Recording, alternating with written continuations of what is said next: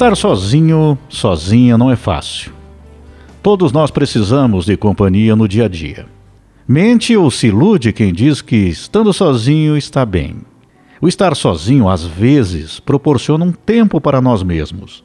Faz a gente repensar sobre muitas coisas na nossa vida. Dá até uma certa satisfação em estar ali se encontrando consigo mesmo. Isso não é solidão. Isso é reservar um tempo para nós. Mas isso, para ser positivo, ele deve ser temporário. O convívio com outras pessoas é necessário. Por isso, se você for parar para pensar, estamos sempre em busca disso.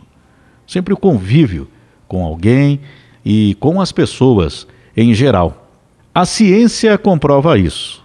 Com a importância do nosso desenvolvimento em sociedade, mesmo que tenha tantas falhas proporcionadas pelo próprio ser humano, nós vivemos em sociedade. Desde o nascimento já a formação do feto, já precisamos do contato com alguém, no caso, a mãe. Vamos mais longe, mais profundo ainda. Se não acredita na tese científica, a Bíblia nos diz que não estamos aqui para vivermos sós. Então, o Senhor Deus declarou: não é bom que o homem esteja só. Farei para ele alguém que o auxilie e lhe corresponda. Está em Gênesis dois, dezoito. Então este é o primeiro ponto que temos que deixar claro. Não estamos aqui para vivermos isolados no mundo. Como vamos adquirir mais conhecimento? Como vamos evoluir em sociedade se evitamos o contato com os outros? Por isso também este momento da pandemia está fazendo muita gente ficar ansiosa, nervosa, depressiva, e é perfeitamente explicável devido ao isolamento social.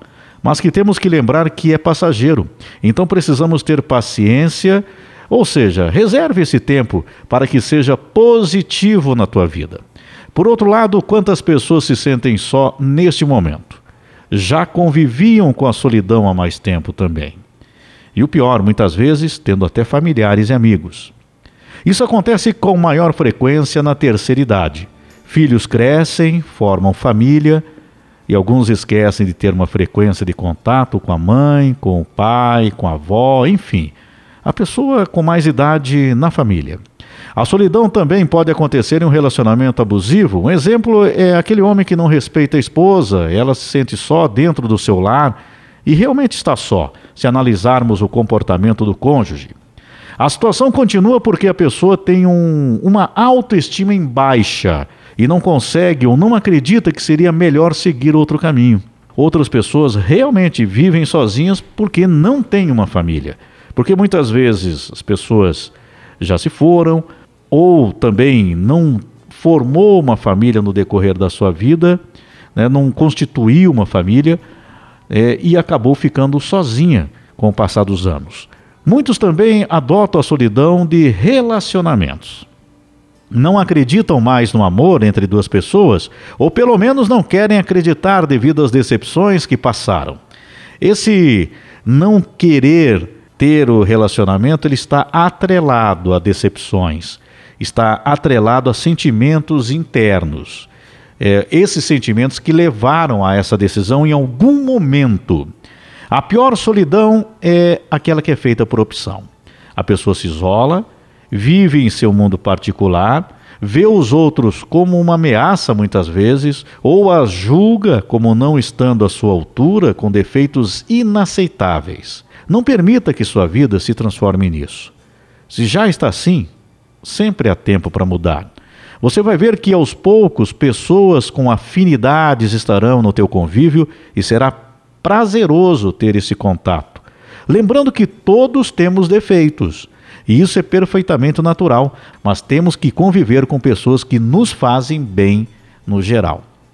Então, quando nós formos nos relacionar com as pessoas, nós temos que compreender que todos temos defeitos. Então existe uma adaptação, inclusive também serve como um aprendizado para todos nós. O convívio com as pessoas, onde nós observamos erros dos outros, os outros percebem os nossos erros e nós vamos evoluindo nesse sentido, com este aprendizado. Isso faz parte da vida. Seja qual for a causa da tua solidão, só há algo a fazer. é buscar o contato com as pessoas. Abrir não somente as portas da tua casa para recebê-las, mas abrir o teu coração também. Nem todos merecem a sua consideração, eu sei disso, mas sempre é alguém que vale a pena. Então, procure é, buscar sair dessa solidão. Nesse momento temos que ter cuidados, claro, devido ao vírus que aí está, mas já pensando sobre isso, você pode ir mudando o teu pensamento. Quando tudo isso passar, abra mais a mente, se aproxime, busque, faça o possível por você. Não é pelos outros, você está fazendo por você mesma, por você mesmo. E muitas vezes, o sair, né, da solidão não precisa ser um relacionamento propriamente dito de um casal, pode ser aproximação até com familiares que estão mais distantes, com amizades, aquele amigo, aquela amiga que você não tem mais o contato há bastante tempo, mas que tem boas lembranças.